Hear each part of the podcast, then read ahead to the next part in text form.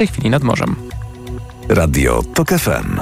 Pierwsze radio informacyjne. Reklama. Dziś w cyklu Zyskaj Wsparcie moim gościem jest Tomasz Niewola, dyrektor bankowości inwestycyjnej w mBanku. Zielona transformacja nabiera rozpędu. Jak swoją rolę w tym procesie postrzegają banki? Inwestowanie w odnawialne źródła energii oraz ochronę środowiska jest dla nas bardzo istotne. Dostarczamy kredytów dla spółek projektowych, organizujemy emisję zielonych obligacji, znajdujemy partnerów wkładających własny kapitał do takich projektów. Przykładowo mBank w ubiegłym roku przeznaczył ponad 600 milionów złotych na finansowanie farm wiatrowych i fotowoltaicznych. Wyemitował zielone obligacje o wartości 275 milionów i przyznał ekokredyty hipoteczne o wartości ponad 300 milionów złotych. Jakie firmy są zainteresowane w pierwszej kolejności finansowaniem OZE? Mamy dużą grupę firm w Polsce, które napędzają rynek energii odnawialnej, dostarczając zieloną i coraz tańszą energię z wiatru i słońca. Drugi rodzaj to przedsiębiorstwa, które dzięki inwestycjom w odnawialne źródła energii chcą zagwarantować sobie większe bezpieczeństwo energetyczne. Fakt, że działają na bazie zielonej energii jest coraz ważniejszy także dla ich odbiorców i klientów indywidualnych. Więcej informacji znaleźć można na www.mbank.pl w zakładce MSP i korporacje.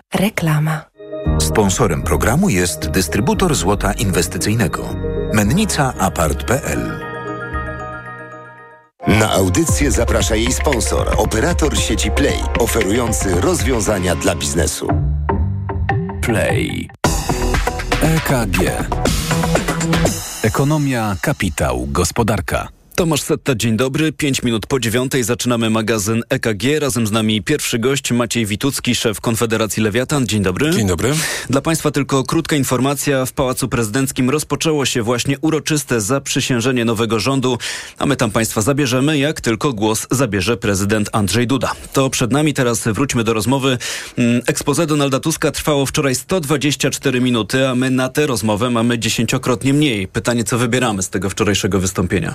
No myślę, że główne ogólne sygnały dla, dla, dla tego świata, które mnie interesuje najbardziej, dla, dla świata przedsiębiorców, takie, takie punktowe sygnały dla tych, dla tych najmniejszych, podziękowanie za to, że zagłosowali na tą koalicję, a nie na Konfederację, czyli te, te, te znaki pod tytułem wakacje kredytowe dla, e, wakacje ZUS-owskie dla, dla mikrozatrudnionych, metoda kasowa, podatkowa dla mikro, mikrozatrudnionych. Takie sygnały pod tytułem pamiętaliśmy o was, e, zrealizowaliśmy to, no a resztę zakładam, że ponieważ więcej tych szczegółów gospodarczych nie było, to pewnie reszta trzeba się zgłosić do resortu. No właśnie o to chciałem zapytać. Mówi pan o takich punktowych propozycjach czy obietnicach i mm, czy w związku z tym, że były tylko takie punktowe, sygnalne sprawy, nie ma pan poczucia, że w tym ekspoze gospodarka była gdzieś w tle? Albo może nawet z boku? No tylko to było ekspoze po tych ukradzionych dwóch miesiącach, w związku z czym y, wiadomo, że bardzo wiele tematów takich programowych, one się już w międzyczasie pojawiły, myśmy już o tym wszyscy dyskutowali, politycy nowego rządu też już o tym mówili, więc zakładam, że to, to przesunięcie w czasie spowodowało, że pewnie oczekiwanie i pewnie napięcie pana premiera co do tego, żeby wygłosić taki programowy element, no po dwóch miesiącach już mocno, mocno spadły, więc teraz sygnał, ja, ja go bardzo jasno czytałem pod tytułem tak, gospodarka będzie, to są dwa przykłady, ukłon właśnie w stronę tego elektoratu mikroprzedsiębiorców, natomiast cała reszta proszę się od jutra zgłaszać do, do poszczególnych resortów. I, i, i był ten program 100 punktów w ręku i to jest dla nas ważne, bo tam jest wiele punktów dla, dla firm istotnych. To może zapytam od trochę innej strony, czy jest coś takiego, czego panu zabrakło w tym wczorajszym ekspoze? Ja myślę, że jeśli jest jeden element, to, to może gdyby taki ogólny, którego my w ogóle oczekujemy od, od tego nowego rządu, od tej nowej ekipy, to, to, to jest na pewno dialog. Czyli jakby przykład z tą mikrowpadką z wiatrakami pokazuje, że właśnie zabrakło tego, co gdzieś tam było deklarowane pod tytułem, a teraz nie będziemy już mieli nocnych projektów, teraz nie będziemy już mieli nocnych posiedzeń. Nie będzie nie żadnych będzie, wrzutek. Nie będzie wrzutek. No i potem może i dobrze, że potknięto się na tej ustawie wiatrakowej, bo, bo może teraz rzeczywiście wrócimy do cywilizowanej sytuacji, kiedy tylko rzeczy dotyczące, nie wiem, wojny na granicy będziemy przetwarzać w ciągu 24 godzin, a cała reszta to, co dotyczy Polek, Polaków, firm polskich, no będzie przetwarzane w normalnym systemie, czyli w systemie dialogu. I tu może zabrakło mi tego elementu, żeby podkreślić raz jeszcze, że prawo będzie stanowione w dialogu i że to będzie obowiązek e, zarówno szefa rządu, jak i poszczególnych resortów. To, to może taki akcent, który gdzieś by się przydał w najbliższych dniach. Mówił pan o dialogu, mm, zwłaszcza tym dialogu społecznym. Bardzo ważna sprawa, to też e, podkreślamy wielokrotnie w magazynie EKG. No ale co pan powie na takie sprawy jak walka z kryzysem klimatycznym, atom, polityka migracyjna, reforma systemu podatkowego. O tym też prawie wcale albo niewiele mówił wczoraj premier Tusk. Czy, czy, jeszcze raz, ja odniosłem takie wrażenie, że po dwóch miesiącach to trochę się nam już ta, to jakby zużyła kwestia e, ekspoze premierowskiego, że mieliśmy to ekspoze premiera odchodzącego Morawieckiego, no, które były programem jakimś politycznym, e, pełnym, pełnym haseł na, na, na przyszłość w opozycji. Natomiast tutaj premier Tusk po prostu od, odciął ten punkt, odciął ten punkt, zrobił to, co miał zrobić, a, e, a od jutra będziemy ich oceniać po po tym, co będą robili na co dzień w swoich, w swoich resortach. Było kilka haseł. Rzeczywiście to było, to było takie bardzo hasłowe. Dużo tematów makro, czy jakby przemówienie e, takiego e, szefa rządu, dużego polityka pod tytułem Europa, Ukraina, takie strategiczne tematy, a, a cała reszta zasygnalizowana. Mieliśmy taki trochę dwuznaczną wycieczkę w kierunku CPK. Najpierw, że nie będziemy wywłaszczać, potem jednak, że zastanowimy się nad tym, co jest potrzebne, więc dobrze, no bo to jest w tym duchu pod tytułem działamy racjonalnie. Y, była energetyka zasygnalizowana, że będzie, że będzie audyt. To, że programy będą przeglądane, no byleby to było przeglądane szybko, to myślę jest najważniejsze po to, żeby jak najszybciej te programy, które są dobre i konieczne, były wprowadzane. W trakcie tego wczorajszego wystąpienia, jeśli chodzi o gospodarkę, mm, to powiedzieliśmy, mm, padło powtórzenie mm, tych obietnic, o których jest mowa, czy to w stu konkretach Koalicji Obywatelskiej, czy o tych sprawach, o których słyszeliśmy w czasie kampanii wyborczej, ale była jedna nowość. Rada Fiskalna, czyli zupełnie nowe ciało, które miałoby być niezależne od polityków i złożone z ekspertów. Dobra propozycja? Absolutnie tak. Myśmy to w propozycjach Lewiatana dla, dla przyszłego rządu umieszczali zresztą właśnie, żeby taka konsultacyjna rada istniała w Ministerstwie Finansów. No to jest znów element trochę, taki kolejny bezpiecznik pod tytułem zanim cokolwiek wpadnie do Sejmu albo do prac e, rządu, żeby, żeby to przynajmniej przez chwilę pojawiło się, przemieliło się w takim właśnie dialogu społecznym. No a kwestie podatkowe są istotne. Ja nie oczekuję, pewnie myśmy robili badania e, naszych członków e, Lewiatana zaraz po wyborach i tutaj nie ma oczekiwań z tych badań prowadzonych dwa tygodnie po wyborach. Wynika, że nikt nie oczekuje, że natychmiast zmieni się cały system podatkowy. Natomiast gdyby się cokolwiek Bo miało... te zmiany natychmiastowe to już przerabialiśmy. Gdyby, no właśnie, my zrobiliśmy już Polski Ład i tutaj, to powiedziałbym, wersja minimalna, z której już będą zadowoleni przedsiębiorcy, to jest to, jeśli nikt nie będzie manipulował przy tym systemie, właśnie w takim systemie pod tytułem w, jedną noc zmieniamy, zmieniamy podatki. Natomiast ta rada, wracając do niej, no to jest właśnie ten element dialogu, czyli to, że jeśli cokolwiek wymyślamy, to, to, to mamy to ciało i oby to ciało po pierwsze no, powstało, zakładam, że powstanie, bo było w e, expose, natomiast ono, oby ono realnie było wykorzystywane, żeby nie było tego strachu. I, tutaj mam nadzieję, że, że strachu komunikowania pomysłów e, przez polityków do e, tego środowiska i przedsiębiorców, ale też NGO-sów, znaczy organizacje pozarządowe też wnoszą wartość, e, zwłaszcza jeśli mówimy o takich tematach prospołecznych, czy na przykład energetycznych, czy klimatycznych, więc żeby to się pojawiało w przestrzeni publicznej, żebyśmy się nie bali debatować i nie, nie, nie prowadzili tej operacji, wrzucamy coś o 17, żeby nikt tego nie zauważył. Z tą Radą Fiskalną, o której mówił wczoraj premier Tusk, trochę jest tak, że z jednej strony podobne ciała już funkcjonują w innych krajach, chociażby Unii Europejskiej, z drugiej strony niewykluczone, że za jakiś czas to będzie nawet wymóg już e, na tym europejskim polu, żeby w każdym państwie członkowskim takie ciało funkcjonowało. No pytanie, jak taka Rada Fiskalna będzie się zapatrywać na inne obietnice powtórzone wczoraj przez Donalda Tuska, czyli na przykład 30% podwyżki dla nauczycieli, także tych akademickich, 20% dla wszystkich pracowników sfery budżetowej. Znaczy, wbrew takim obiegowym opiniom, że, że, że przedsiębiorcy to są tylko ultraliberałowie, którzy są oszczędności w budżecie państwa. Znaczy, my potrzebujemy wykształconych i dobrych nauczycieli. I pan by tutaj nie oszczędzał. Ja bym, na, ta, ja nie wierzę w tanie państwo. Znaczy, te, te opowieści o tanim państwie, państwo być tanie poprzez swoją sprawność, a nie poprzez wynagrodzenia swoich pracowników. I, i oczekiwanie, że będziemy mieli dzieci wyedukowane jak w Finlandii z płatnością, y, y, jak w Polsce zazwyczaj bywało, czyli bardzo niskimi wynagrodzeniami dla, dla, dla tych nauczycieli. To, to, to się, po prostu to, nie spina. To się nie spina, to nie działa. I oczywiście zaraz będzie, no ale najpierw jakość. Moim zdaniem wyłącznie podniesienie wynagrodzeń już spowoduje, że ten negatywny filtr, który dzisiaj działa, on nieco opadnie i będziemy mieli lepszą jakość pracowników edukacji, a tego potrzebujemy, bo bez tego nasze biznesy nie będą się rozwijały, więc absolutnie tanie państwo to jest złe państwo, jest państwo z papieru, którego nie chcemy. Mówił pan o tym, że to expose było w dużej mierze takim, takim ogólnym przekazem i więcej szczegółów, o te szczegóły będzie można pytać poszczególnych ministrów. No, należy pan do Rady Dialogu Społecznego. Pytanie, czy wie pan już, kiedy będzie okazja taka pierwsza do spotkania z tymi ministrami, którzy też są czy będą członkami Rady Dialogu Społecznego i będzie o te szczegóły można ich dopytywać? Do, myślę, że to się w najbliższych dniach pokaże. Na razie jeszcze nie wiemy, czy ta Rada Dialogu Społecznego będzie, bo to różnie bywało w poprzednich rządach. Czy ona będzie przypięta do Ministerstwa Pracy, czy ona będzie do Ministerstwa Rozwoju. My wolelibyśmy, żeby to było Ministerstwo um, Rozwoju, z tego powodu, że tam jest bardzo wiele takich tematów właśnie, właśnie gospodarczych. Um, natomiast tak naprawdę to wszystko będzie zależało trochę od odwagi i od pomysłu na siebie poszczególnych ministrów. No i tu liczymy na to, że i ta odwaga, i ten pomysł na na, na, na, na rozmowę z wszystkimi interesariuszami, ona, ona się znajdzie u tych, u tych osób. Bardzo o to apelujemy, bo to naprawdę ułatwia życie wszystkim no i zmniejsza to napięcie, którego już mamy dosyć po, po, po 8 lat takiego wyszarpywania i czy zaskakiwania często przez media pomysłami na, na regulowanie państwa. A pan osobiście z którym ministrem chciałby się spotkać w pierwszej kolejności?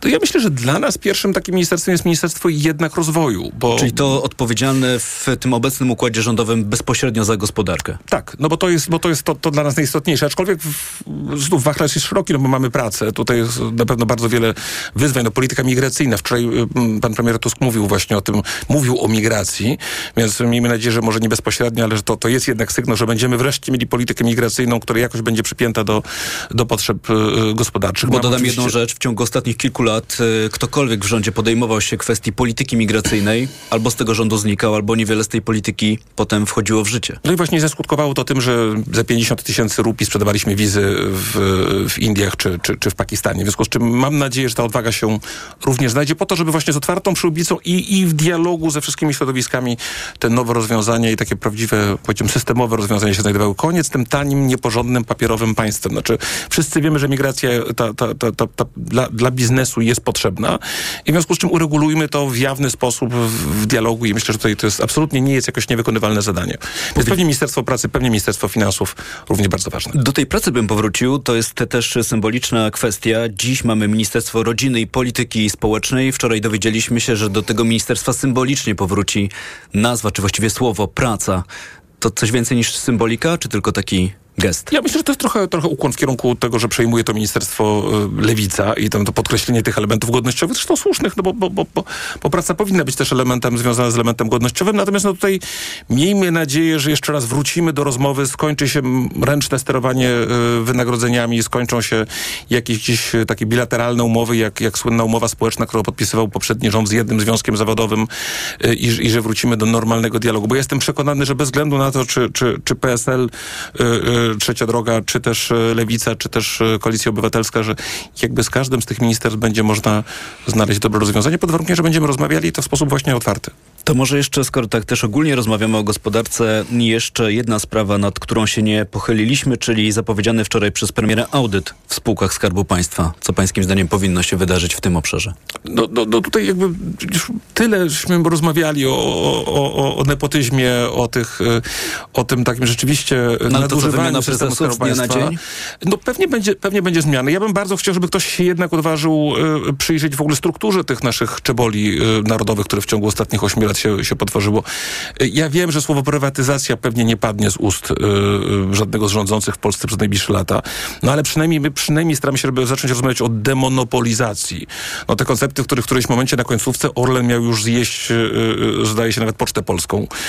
No to są jakieś zupełne szaleństwa, już pomijam takie rzeczy jak, jak nie wiem, gazety regionalne, które się tam znalazły z powodów czysto politycznych. Tak, chociaż to może nie dokonie, niekoniecznie jest monopol, tylko takie krzyżowanie się tych rynków. No ale to jest też, to jest też zjadanie całości w którymś momencie moglibyśmy się znaleźć w świecie, gdzie właściwie istniałaby już w Polsce tylko jedna marka, no bo któż zabroniłby kupić na przykład jakąś sieć e, handlową prywatną, która podobno ma się, czy miała się sprzedawać, więc może mielibyśmy i sklepy spożywcze Orlenu. Czyli demonopolizacja i prywatyzacja, ale rozumiem, no nie spółek strategicznych, tylko tych, które być może nie wymagają tego, żeby były we władztwie państwa. Tak, na poza tym, których rozmiary też muszą być rozsądne. Czy jeśli już nawet w biznesie tym prywatnym nie zakłada się tego, czebole wyszły znacząco z mody, bo, bo nie da się nimi zarządzać, więc jak miałby się okazać, że skoro prywatny, jednak, jednak bardzo wydajny biznes nie daje rady, dlaczego państwo miałoby radę zarządzać e, takimi potworami, więc przynajmniej e, podzielenie tego na części, no ale też zastanowienie się, czy któryś element, czy któreś te elementy są, są potrzebne. No, naprawdę to musi być kontrolowane, bo to nawet nie jest w rękach państwa. Pamiętajmy, że, że chociażby ten, ten udział, nadmierny udział Skarbu Państwa powoduje, że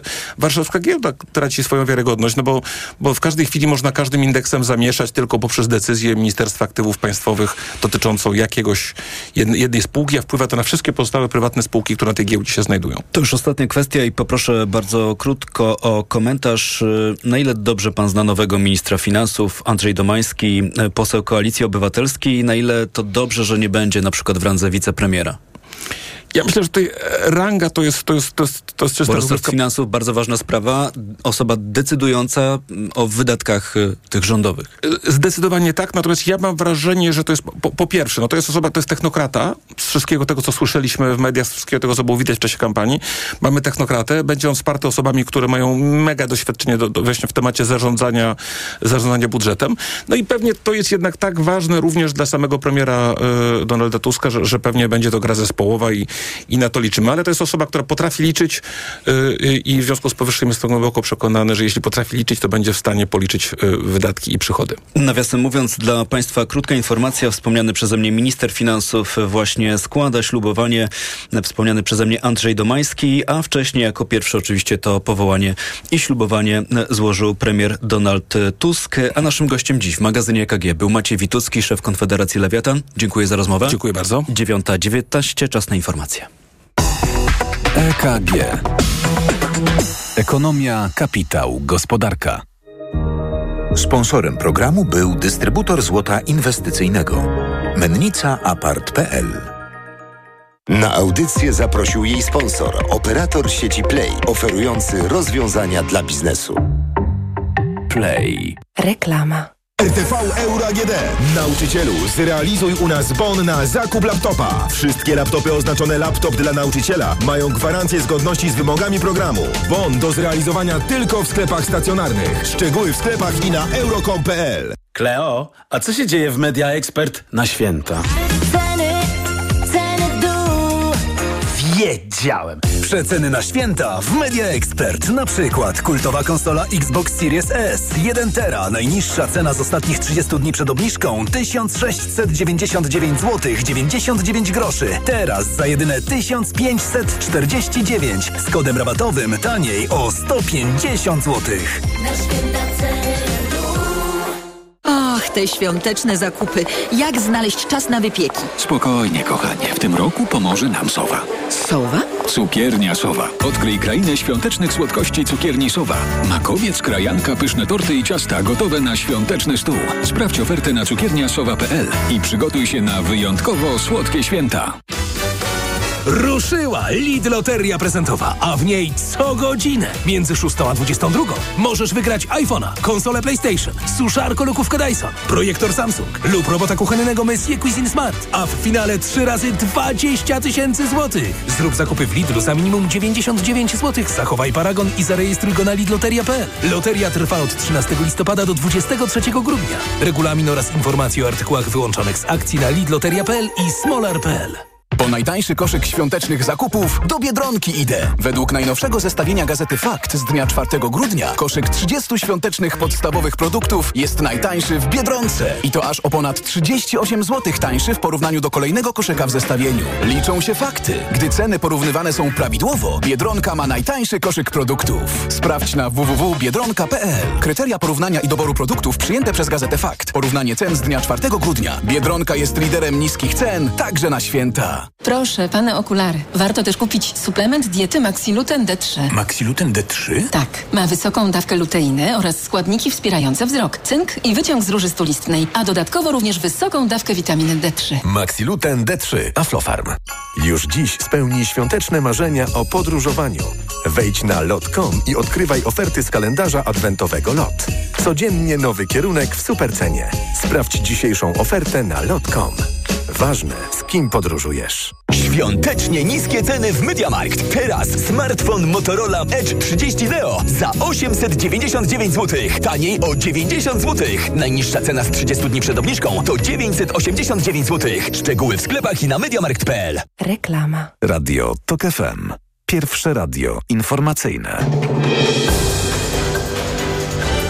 Informacje TOK FM. 9.22 Filip Kakusz, zapraszam. Prezydent Andrzej Duda powołał Donalda Tuska na prezesa Rady Ministrów. W Pałacu Prezydenckim trwa uroczystość zaprzysiężenia nowego rządu. W uroczystości udział biorą marszałkowie i wicemarszałkowie Sejmu, marszałek Senatu, a także przedstawiciele większości parlamentarnej oraz prezydency ministrowie. Do Sejmu wpłynął wniosek Lewicy o odwołanie Krzysztofa Bosaka z funkcji wicemarszałka. Wskazano w nim, że Bosak umożliwił Grzegorzowi Braunowi wygłoszenie antysemickiego wystąpienia po tym, jak używając gaśnicy proszkowej zgasił zaplonę w Sejmie świecę Dopiero Szymon Hołownia, który pojawił się na sali potem, wykluczył Brauna z obrad i zapowiedział skierowanie przeciwko niemu wniosku do prokuratury, m.in. o zakłócanie obrządku religijnego. Hołownia ogłosił także, że prezydium Sejmu ukarało Brauna odebraniem połowy uposażenia na trzy miesiące i całości diety na pół roku. Słuchasz informacji TOK FM. Rząd Izraela twierdzi, że pośród 135 osób, które przetrzymywane były przez Hamas od 7 października nie żyje 19. Od 24 listopada do 1 grudnia w strefie gazy obowiązywało zawieszenie broni. W tym czasie wolność odzyskało 110 zakładników przetrzymywanych przez Hamas. W zamian za ich uwolnienie Izrael wypuścił 240 palestyńskich więźniów. Rosyjski atak rakietowy na Kijów e, pokazuje, że ważny jest każdy dodatkowy system obrony powietrznej. Rosja znowu pokazała, że jest krajem hańby, oświadczył prezydent Ukrainy Wołodymyr Zełenski. W ataku rakietowym na centrum ukraińskiej stolicy rannych zostało ponad 50 osób. Odłamki zestrzelonych rakiet Iskander i S-400 spadły na kilka dzielnic, uszkodziły budynki, samochody, doprowadziły do pożarów. Zełenski wczoraj spotkał się w Białym Domu z Joe Bidenem, który zapewnił go o niezachwianym wsparciu Waszyngtonu dla Ukrainy. Pogoda. Miejscami dziś przejaśnienie, ale jednak zdecydowanie przewaga chmur. W większej części kraju temperatury powyżej zera. W Białymstoku 1 stopień, 2 w Toruniu i Gdańsku, 3 w Warszawie i Lublinie, 4 w Krakowie i Katowicach, 6 stopni we Wrocławiu. W całym kraju może popadać. Radio TOK FM. Pierwsze radio informacyjne. EKG. Ekonomia, kapitał, gospodarka. 24 minuty po dziewiątej zaczynamy drugą część magazynu EKG. W studiu kolejni goście. Pani Joanna Maćkowiak-Pandera, szefowa Forum Energii. Dzień dobry. Dzień dobry. Pani Karolina Opielewicz, członkini zarządu Krajowej Izby Gospodarczej, zastępca dyrektora generalnego. Dzień dobry. Dzień dobry. I pan Grzegorz Maliszewski, główny ekonomista Banku Millennium. Dzień dobry. Witam serdecznie. No mam takie przekonanie, czy po, poczucie, że nie będzie dla państwa tajemnicą, o co będę pytać. E, Zacznijmy może od wczorajszego expose Donalda Tuska i o tym, co nowy premier miał do powiedzenia w sprawach e, gospodarczych, e, na przykład tych energetycznych. Pani Joanna Maćkowiak-Pandera. Dużo tego było, czegoś zabrakło. No, o energetyce akurat wczoraj zbyt wiele nie było. Były wiatraki. Były wiatraki, które już były, w sensie od, nieustająco od dwóch czy trzech tygodni ten temat już właściwie wszystko zostało powiedziane. Pojawiły się kwestie związane z, z SMR-ami i kontrowersje z... SMR, czyli te małe, Małe- reaktory jądrowe. Małe reaktory jądrowe. Tam się też dużo zadziało w ostatnim czasie w kontekście y, decyzji ministra klimatu i środowiska, y, która budzi kontrowersje. Y, ale ogólnie no, wiemy też, jaki jest program, bo, bo premier się powoływał na y, konkrety.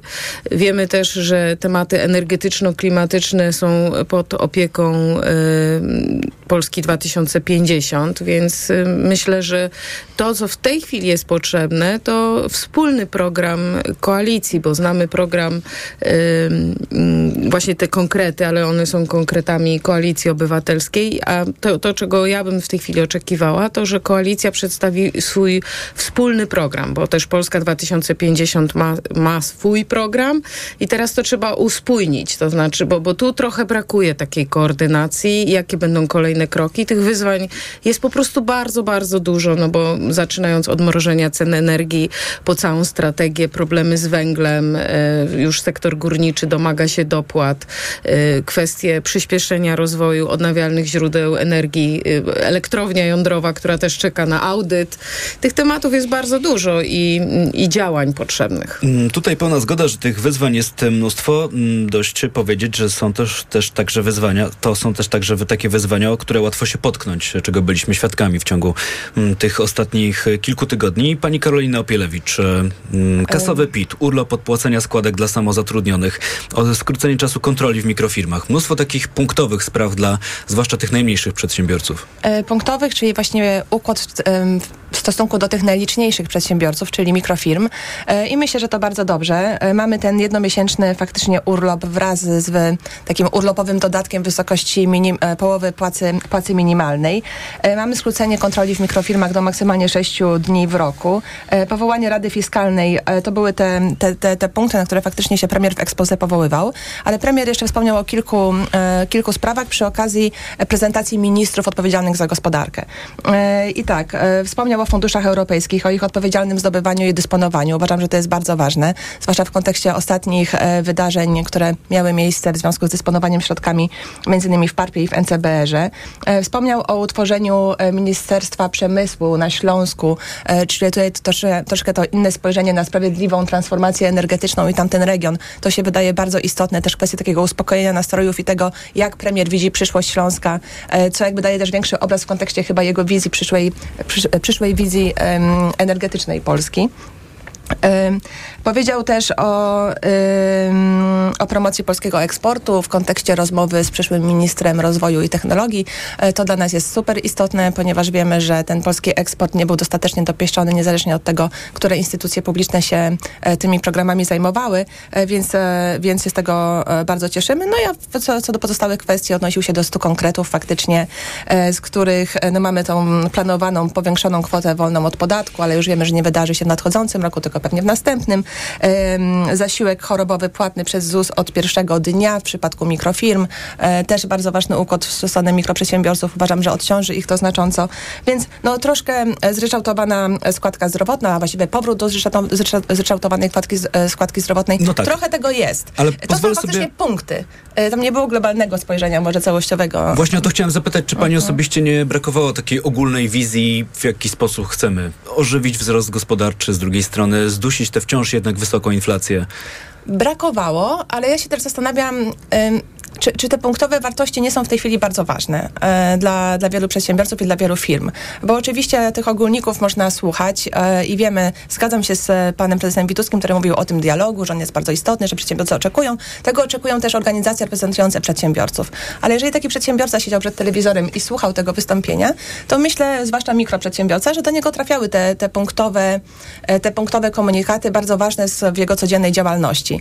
E, Także tutaj bym, e, bo, bo wiecie, bo w stu konkretach mamy na przykład też, e, i o tym mówił premier, o kwestii drewna. A przecież wielokrotnie tutaj na antenie mówiliśmy o e, branży meblarskiej, e, zapaści w branży meblarskiej, w ogóle nadmiernym wycinkom drewna i tak dalej. I uważam, że bardzo dobrze że się tego odniósł, bo to, co może brzmieć punktowo, właściwie jest w skali Polski niezwykle istotne, bo przecież ta branża u nas jest, była przynajmniej bardzo mocna. To mówiła pani Karolina Opielewicz, no to teraz pan Grzegorz Maliszewski i chciałbym trochę skupić się na tych wydatkach, które będzie w tym kolejnym budżecie na 24 rok rząd, a są to 30% podwyżki dla nauczycieli, 20% podwyżki dla wszystkich pracowników sfery budżetowej, tak zwane babciowe, chociaż nie przepadam za tą nazwą, program Aktywna Mama, półtora tysiąca złotych e, miesięcznie, czy druga waloryzacja rent i emerytur, jeśli inflacja przekroczy poziom 5%. Jeśli te wszystkie kwestie wydatkowe pan wrzuci do tego swojego oprogramowania, jakie by nie było, to co panu wychodzi?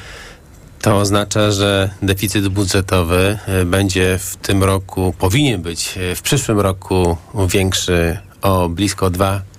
PKB względem tego, co zostało zaprezentowane w projekcie budżetu przedstawionym przez e, rząd e, PiS. I to dużo te- mało, bo to nic mi nie E, mówi. To jest dużo, ponieważ, ponieważ to, co się znalazło w projekcie już poprzedniego rządu, no to był projekt deficyt na poziomie 165 miliardów, deficyt sektora finansów publicznych 4,5% PKB, znacznie powyżej tej wartości referencyjnej 3% PKB. I to oznacza, że e, e, sytuacja finansów publicznych pozostanie e, e, pod napięta i przed ministrem finansów bardzo dużo wyzwań, bo z jednej strony realizacja obietnic wyborczych o, char- o charakterze społecznym, z drugiej strony też w mojej ocenie ważnym wyzwaniem nowego rządu jest pobudzenie inwestycji, żeby wzrost oparty był nie tylko o konsumpcji, ale też o inwestycje, również publiczne, szczególnie ważne w kontekście deklaracji i zapowiedzi i planu, mam nadzieję, e, który będzie realizowany już niebawem, e, przyspieszenia środ- absorpcji środków z Krajowego Planu Odbudowy.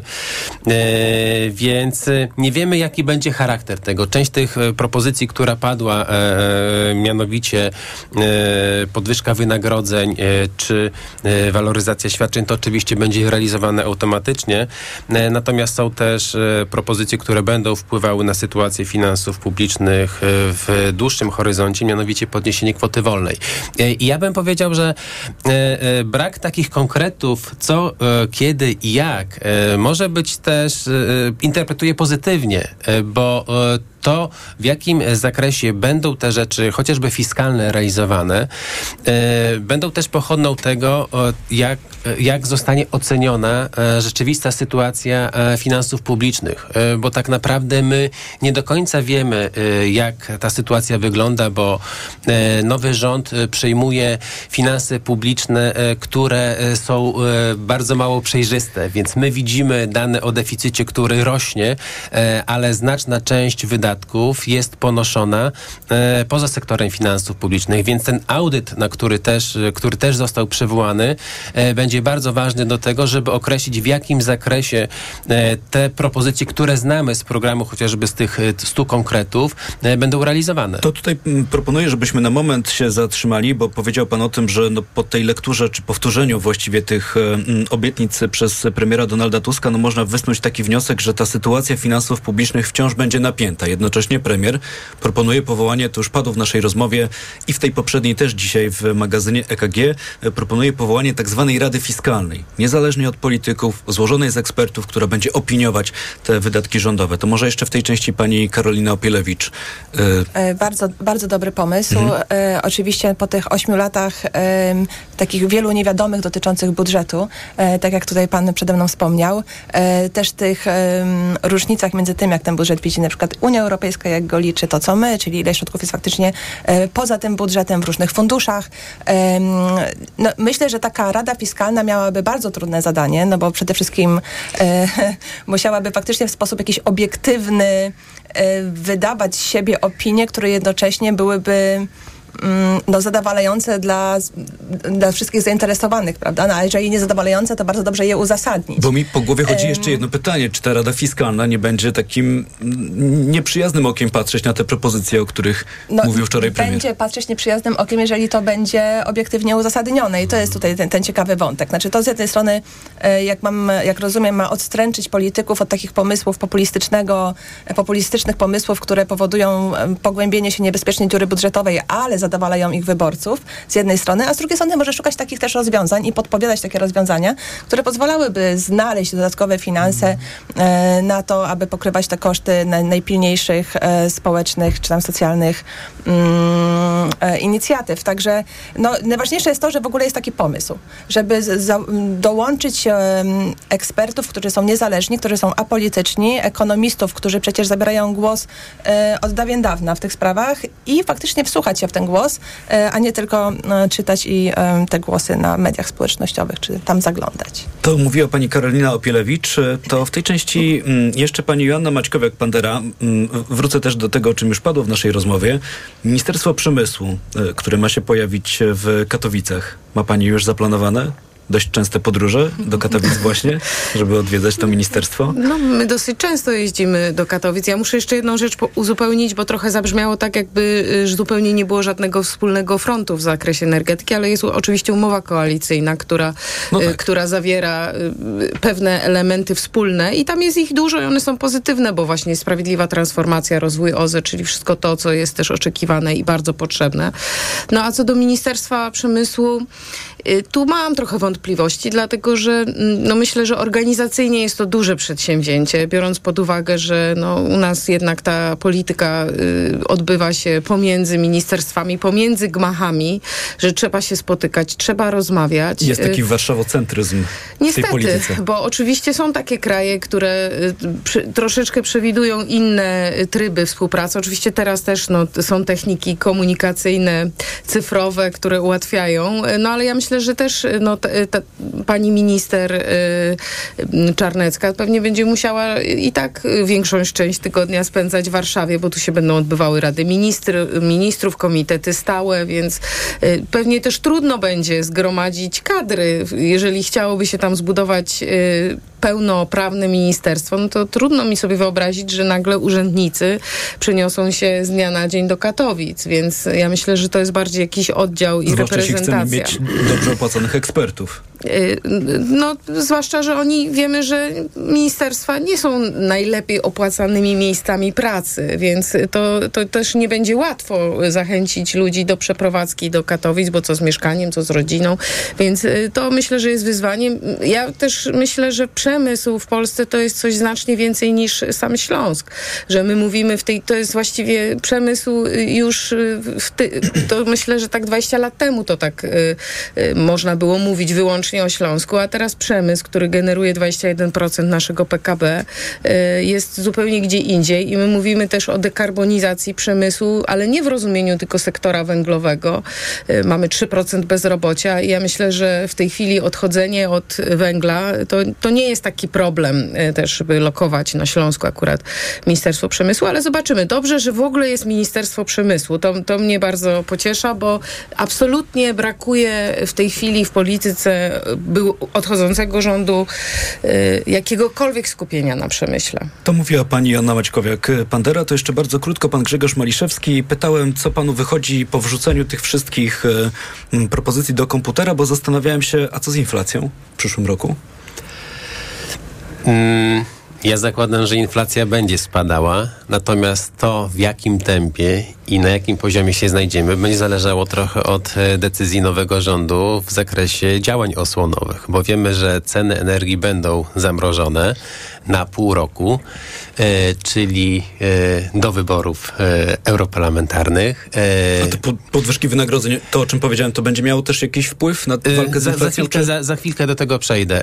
Natomiast to oczywiście tak, jeśli chodzi o płacę i presję popytową, to to będzie miało odzwierciedlenie w, w popycie i będzie spowalniało tempo wzrostu inflacji bazowej. Natomiast największym źródłem niepewności są te czynniki regulacyjne, czyli ceny energii i VAT, bo wiemy, że stawka VAT na podstawową żywność będzie przedłużona e, na pierwszy kwartał. Nie wiemy, co dalej. I, i to powoduje, że jeśli te y, środki będą przedłużane, no to inflacja na początku tego roku e, spadnie do I około tu 4%. przecinek, Pałac Prezydencki i na żywo prezydent Andrzej Duda.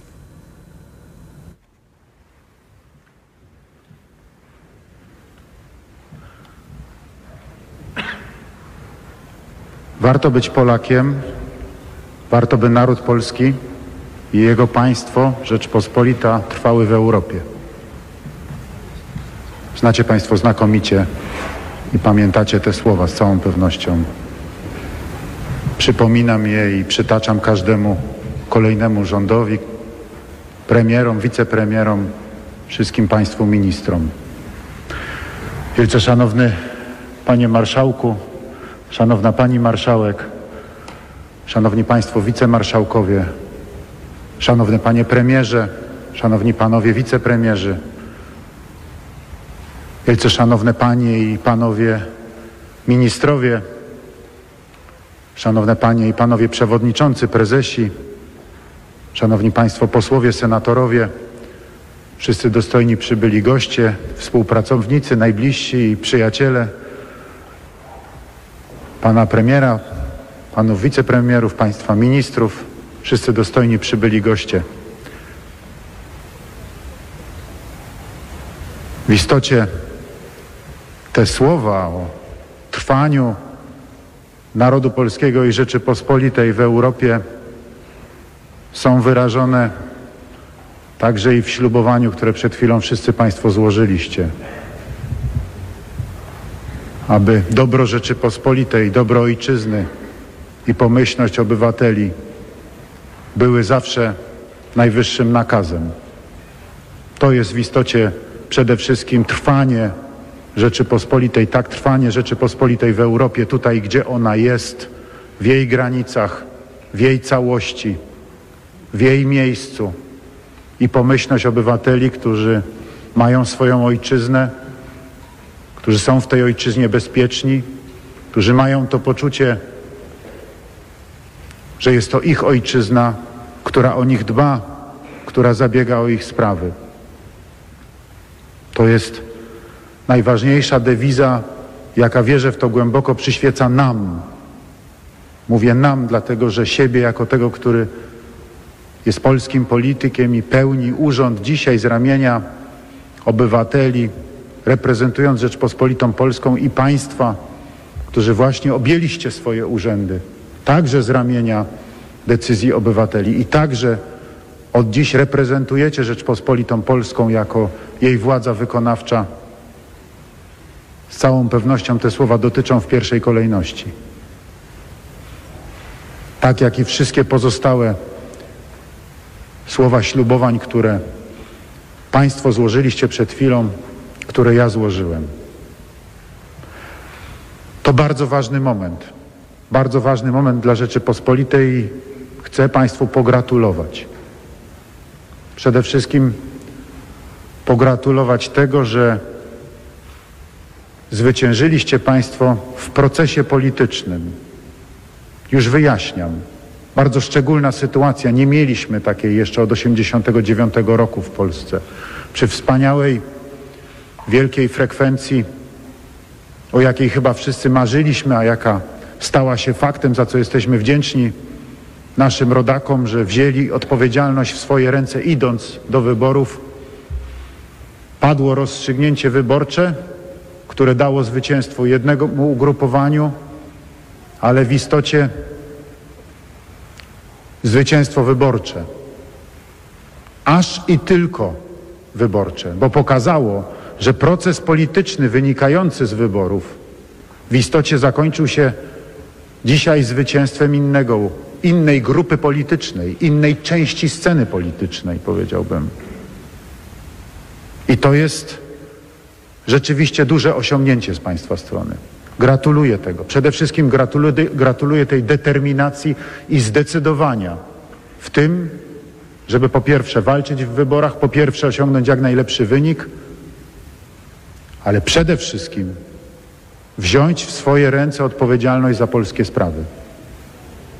Bo to jest rzecz największa, że Państwo zdecydowaliście się w sposób zdeterminowany wziąć odpowiedzialność za polskie sprawy. Akcentuję to tak mocno, albowiem od dzisiaj dzierżymy ją wspólnie. My przede wszystkim, oczywiście jest tak, że każdy polityk, poseł, senator, także i prezydenci miast, wójtowie, burmistrzowie, radni, przewodniczący, wszyscy w jakimś sensie niosą na sobie odpowiedzialność za sprawy publiczne, ale ci, którzy sprawują władzę centralną, wykonawczą, mają tą odpowiedzialność rzeczywiście bardzo szczególną. Będziemy ją od dzisiaj dźwigali wspólnie. To jest rzeczywiście bardzo ważny moment dla Rzeczypospolitej, to jest bardzo ważny moment dla państwa, to jest także i bardzo ważny moment dla mnie, ale przede wszystkim dla naszego społeczeństwa, żeby ta pomyślność obywateli zawsze była najwyższym nakazem. W tej wspólnie wykonywanej władzy wykonawczej mamy pewne określone, ramowe bardzo podziały kompetencji. Rozmawiałem już na ten temat z panem premierem. Nie ma tutaj wśród nas, pomiędzy nami w zasadzie rozbieżności, jeżeli chodzi o to, jak powinniśmy się nimi podzielić i gdzie powinny być rozłożone ciężary.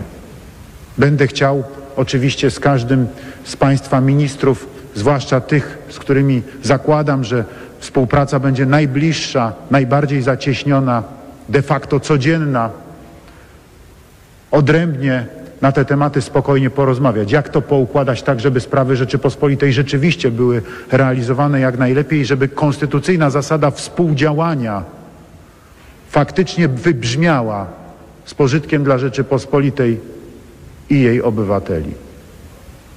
Dla mnie kilka spraw jest bardzo prostych.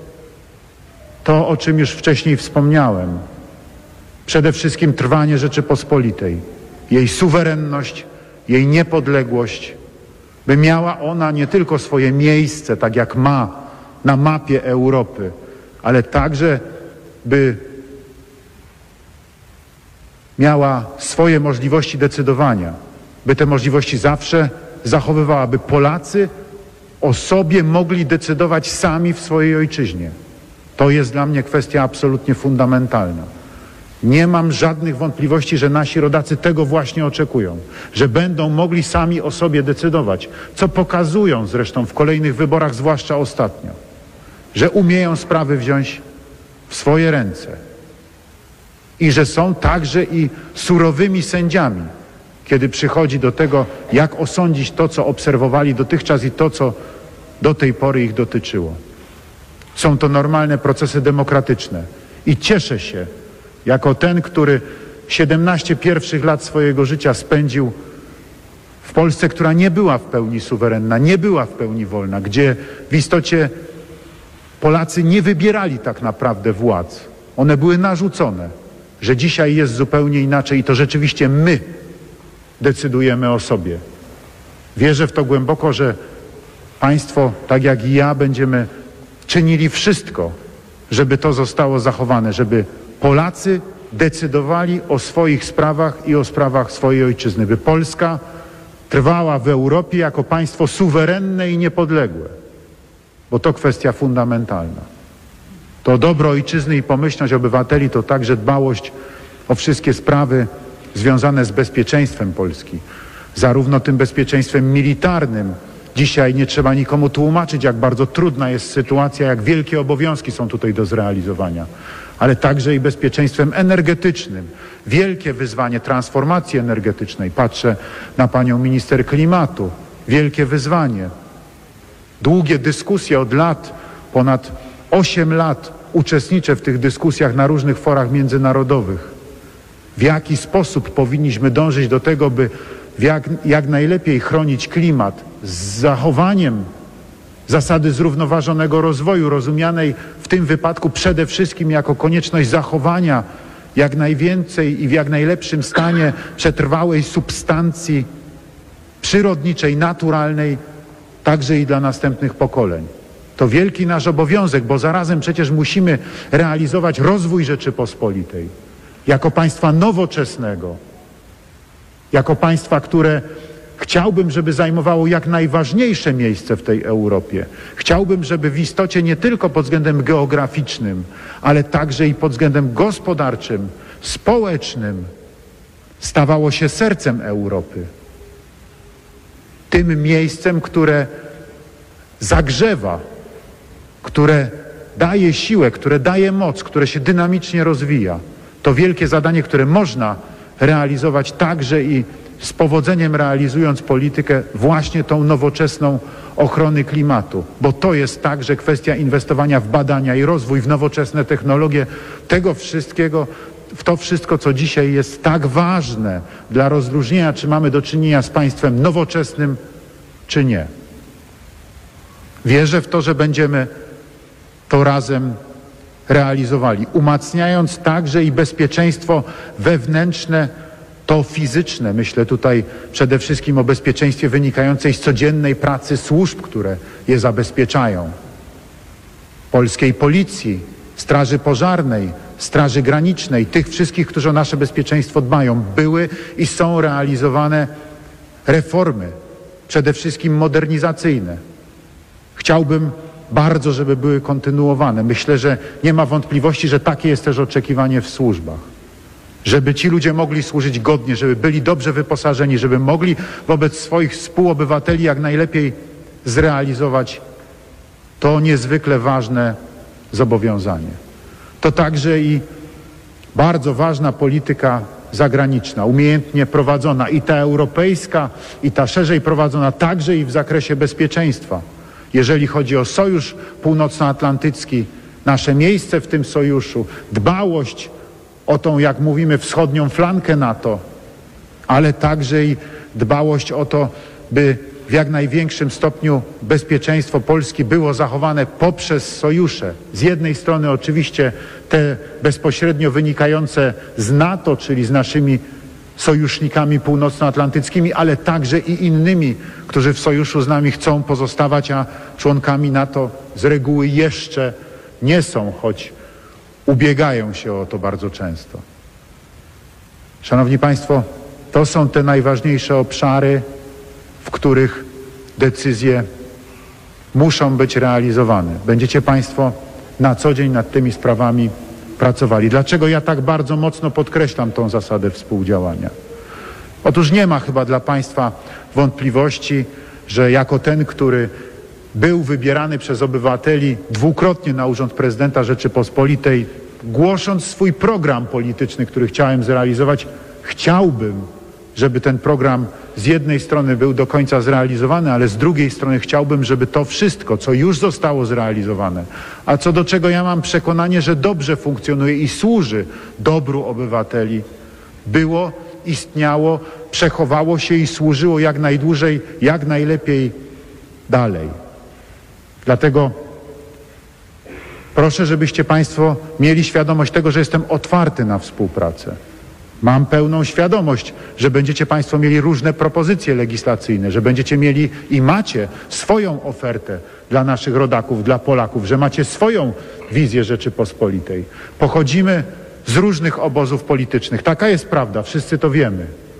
Ale ja się przekonałem tutaj, także dzięki Państwa decyzjom i dzięki Państwa postępowaniu, że w sprawach ważnych, a takimi z całą pewnością są sprawy bezpieczeństwa, kiedy zasiadaliśmy tutaj, na tej sali, w ramach Rady Bezpieczeństwa Narodowego, prowadzone były tylko i wyłącznie poważne rozmowy z pełną odpowiedzialnością za sprawy Rzeczypospolitej. I można było rozmawiać, i można było się podzielić przemyśleniami, uwagami, i można było podjąć w zasadzie wspólne decyzje co do tego, jak dalej działać. Czy pewne propozycje są słuszne, czy może należy je ponownie przemyśleć. Były tutaj takie rozmowy. Ci, którzy w nich uczestniczyli, wiedzą o tym. I jestem przekonany, że w ten sposób polskie sprawy były dobrze prowadzone i z powodzeniem teraz mogą być prowadzone nadal. Chciałbym, żeby były tak prowadzone. Dlatego po pierwsze z góry Państwa informuję w tej chwili, że w przyszłą środę Chciałbym, żeby tutaj odbyła się Rada Bezpieczeństwa Narodowego, żebyśmy usiedli i porozmawiali o sytuacji bezpieczeństwa Polski, tak jak czyniliśmy to wcześniej, choć w innej już w tej chwili konfiguracji władzy wykonawczej. Ale kontynuujmy tą w moim przekonaniu bardzo dobrą i korzystną dla Polski formułę współpracy. Ale oprócz tego chcę wszystkim Państwu powiedzieć, będziecie mieli Państwo propozycje legislacyjne, słyszę, są rozwiązania, prezydent będzie wetował, prezydent będzie, będzie się sprzeciwiał, prezydent będzie blokował. Otóż proszę Państwa, mogę Państwa zapewnić, że tego, co służy dobru obywateli i trwaniu Rzeczypospolitej, z całą pewnością nie będę się sprzeciwiał i nie będę tego blokował. Wystarczy przyjść tutaj do Pałacu Prezydenckiego, usiąść i porozmawiać na temat tego, co Państwo chcecie przeprowadzić. Zapewniam, że zawsze znajdzie się na to czas w kalendarzu moim. Zapewniam, że zawsze będzie też wola tego, żeby usiąść i porozmawiać, nawet jeżeli będziemy mieli się rozejść, nie znalazłszy w danej sprawie płaszczyzny porozumienia. Ale zapewniam, że będę jej szukał. Tak, żebyście także i Państwo mogli zrealizować swoje zamierzenia. Służąc z obu stron jak najlepiej Rzeczypospolitej i dobru obywateli. To jest kwestia fundamentalna. Dla mnie to było, jest i będzie najważniejsze do końca mojego urzędowania tutaj w Pałacu Prezydenckim. Zapewniam o tej, o tej woli współpracy i proszę, żebyście Państwo potraktowali moje słowa na poważnie, bo mi zależy, ogromnie mi zależy na tym, żeby te zobowiązania, wszystkie, które podejmujemy, zostały dla Polaków i dla Polski zrealizowane jak najlepiej. Ja uważam, że polskie sprawy są dzisiaj w bardzo dobrej kondycji. Oczywiście są obszary, gdzie mogłyby być w lepszej. Mam nadzieję, że uda się Państwu w tych obszarach właśnie, gdzie mogłyby być w lepszej i tą sytuację poprawić i naprawić. I tego Państwu i Rzeczypospolitej z całego serca życzę. Chciałbym, że tam, gdzie one mają się dobrze czy bardzo dobrze, żebyśmy przynajmniej utrzymali ten poziom, na którym one są. W moim przekonaniu to niezwykle istotne i z tego właśnie będziemy wszyscy rozliczani. Panie premierze, szanowni panowie wicepremierzy, panie i panowie ministrowie, życzę powodzenia w realizacji spraw Rzeczypospolitej, państwa misji, także i tych zobowiązań, które państwo podjęliście wobec swoich wyborców. Zaczyna się w jakimś sensie nowy, kolejny rozdział w historii wolnej, suwerennej, niepodległej Polski. Zawsze to powtarzam, już pewnie nieraz Państwo to słyszeliście. Naprawdę mamy wielkie szczęście, ogromne szczęście, że 34 lata żyjemy w wolnej, suwerennej, niepodległej Polsce, gdzie sami decydujemy o sobie. Pokolenia przed nami tego nie miały przez tak długi czas i musiały krwawo bardzo często walczyć o to, by w ogóle ojczyznę odzyskać. Niechżeż ta trwałość ojczyzny, jej pomyślność i pomyślność jej obywateli zawsze będą dla nas rzeczywiście najwyższym nakazem i absolutnym fundamentem, z którego wychodzimy do swoich działań. Życzę powodzenia. Dziękuję.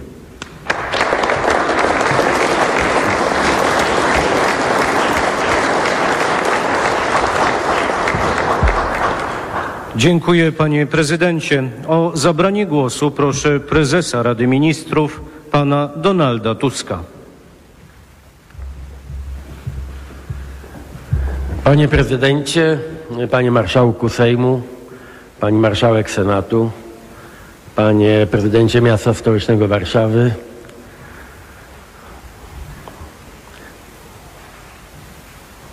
Jestem bardzo wzruszony. Y, To jest y, chwila wyjątkowa nie tylko w skali biografii jednego człowieka. Widzimy w ostatnich dniach niezwykłe poruszenie polskich serc.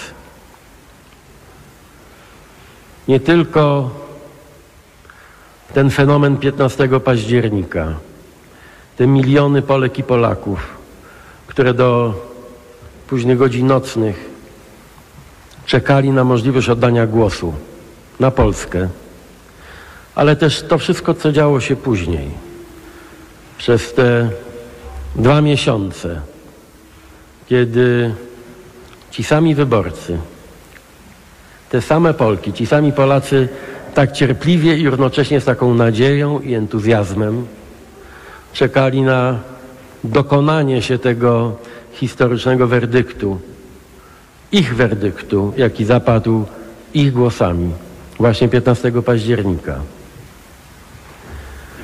Panie prezydencie, okoliczności spowodowały, że mamy jako nowy polski rząd zaszczyt ślubować tu w Pałacu Prezydenckim